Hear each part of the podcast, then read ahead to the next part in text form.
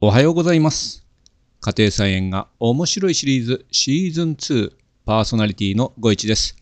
29回目のエピソードになります。いつもお聞きいただきありがとうございます。今日のテーマです。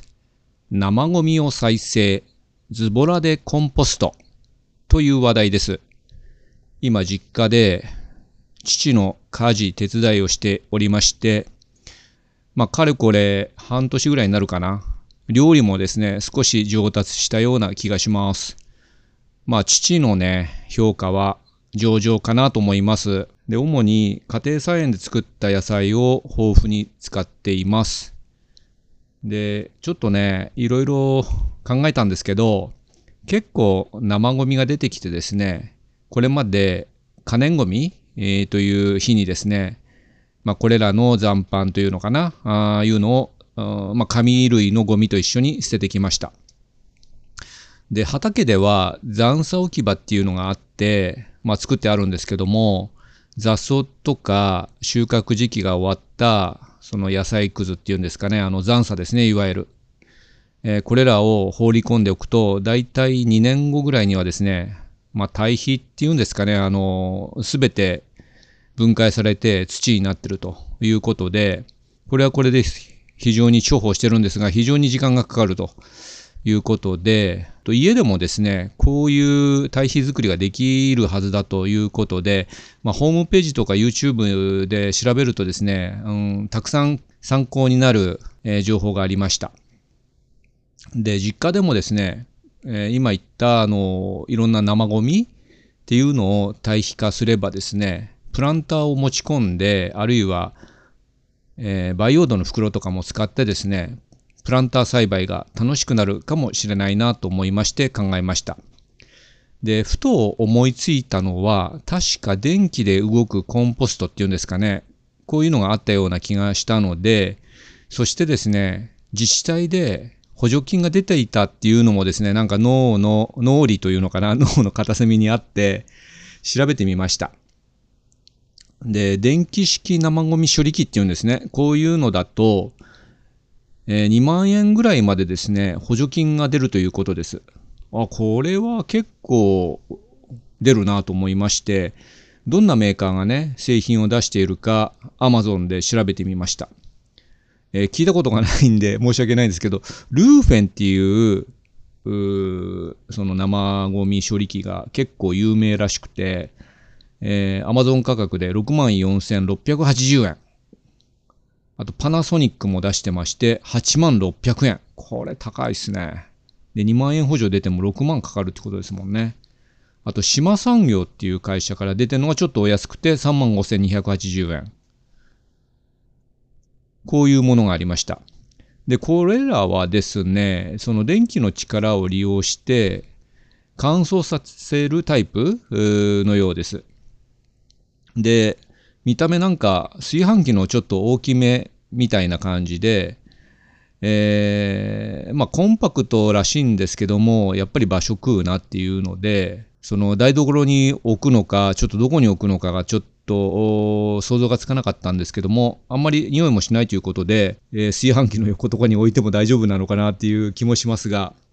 はい。えっと、あと、中にその炊飯器のその内釜みたいなのが入ってて、えーで、あと、下にですね、下というか真ん中にそのスクリューみたいのがあってですね、これらがですね、丸洗いできるということです。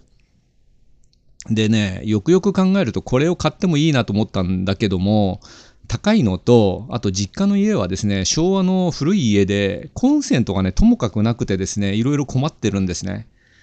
あの、パソコンとか、そのスマホの充電とか、あの、コンセントが必要じゃないですか。そういうのがすごく少なくてですね、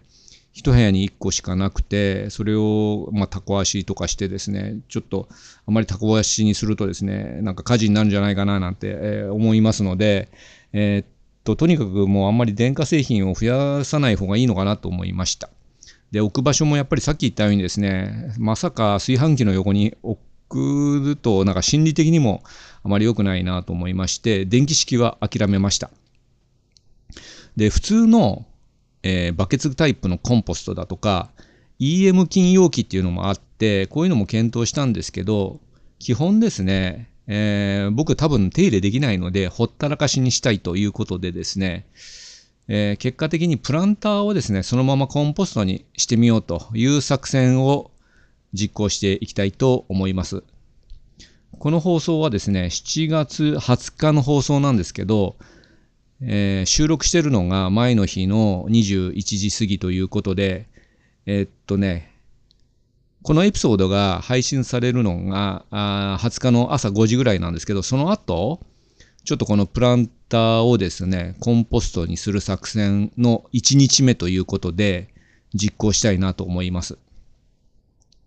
で、このコンポスト作戦はですね、次の通りです。で、サムネイルの写真にあるようなプランターに少し土を入れておきます。もうすでに少し入ってるんですけど、えー、これに少し土を入れておいて、えっと、野菜くず、生ゴミが出たらですね、できるだけ細かくして、えこのプランターの土に混ぜ込んでおきます。で、いろいろ情報を調べたらですね、動物性のゴミ、え、っとね、肉だとか魚ですね。これはですね、肺が来ちゃうので、あまり入れないで野菜のゴミを中心に入れていきます。で、その後、土を薄くかぶせます。で、これを毎日くら、え、これを毎日繰り返していきます。で、乾燥したら少し水を加えて、あとですね、雨が降っちゃうと良くないので、軒下でこれを、コンポストを作っていきたいなと思います。コンポストでの堆肥作りを作っていきたいなと思います。で、あとですね、毎日、えー、その野菜くずをプランターに入れるときにですね、灰が来てないかどうかを確認します。もしも灰が来てれば、えー、何かですね、え新聞紙なり、えボロ切れなりをこのプランターにですね、かぶせておく必要があるということです。この作戦をね、ちょっと、えー、実行してですね、半年ぐらい実行すればいいのかな。あの、うまくいくようでしたらですね、えー、培養土の袋も利用しましてですね、次々と、このプランターの堆肥作りというのをやっていこうかなと思います。で、このプランターの長、このプランターの生ゴミ堆肥成功のコツです。で、これね、平塚市のホームページが非常によく書かれてまして、これを参考にしたいなと思います。で生ゴミは約1ヶ月で堆肥化しますが、これを園芸用の土として使う場合は、肥料分が多すぎるので、普通の土に混ぜて使います。混ぜる割合は土9割に対して生ゴミ堆肥を1から2割です。これ、全部使っちゃダメなんですね。えーと、これはね、参考にしたいと思います。で、次。鳥の骨や貝殻は堆肥化しません。貝殻は金槌で砕けば混ざります。次。堆肥化が進み、ミミズが増え、カラスが寄ってくるときは、蓋をして防ぎます。カラス来たら困りますよね。やっぱ食べられちゃうのかな次、プランターを購入する際は、底の穴が多い、水はけの良いものを購入します。よく混ぜることがコツです。土と触れない野菜くずは、そのままの形を何ヶ月も保ちます。ベランダで行う際は、野菜を細かく切り、土と混ぜます。1年目は堆肥化が遅いですが、2年目からはミミズや微生物が増え、スムーズに進むようになります。焦らず続けましょう。プランターの代わりにビニール袋、かっこ米の袋なども利用できます。まあ、こういうアドバイスが出てました。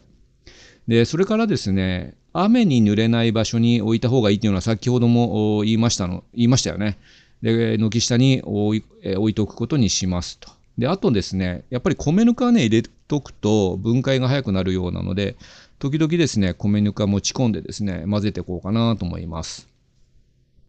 あと分解しにくいものであまり入れない方がいいのが具体的に出てました。貝殻やカニの殻、魚の骨、トウモロコシの皮と芯、落花生の殻、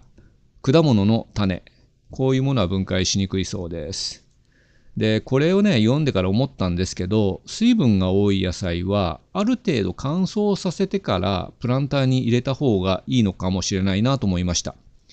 でもこの乾燥させる工程がですね、ちょっと入ると面倒なので、多分やらないと思いますが、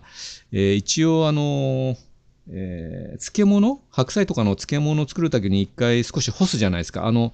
野菜干すネットっていうのは持ってて、いつも車の中に入れてあるんでですね、えー、そこから出してですね、干そうと思えば干せるんですけど、まあこれやっぱ面倒なので、やるかどうかはですね、えー、ちょっと様子を見てからにしたいなと思ってます。それではですね、この、えー、プランターを使った生ゴミを堆肥化する作戦ですね。えー、時々ですね、その状況をですね、お伝えしたいなと思います。失敗したら失敗したレポートで、成功したら成功するレポートをしたいなと思います。はい、今日はこの辺で終わりにします。最後までお聴きいただきありがとうございました。今回は生ゴミを再生、ズボラでコンポストというテーマでした。あなたにとって素敵な一日となりますように、ご一がお届けしました。それでは、さようなら。バイバイ。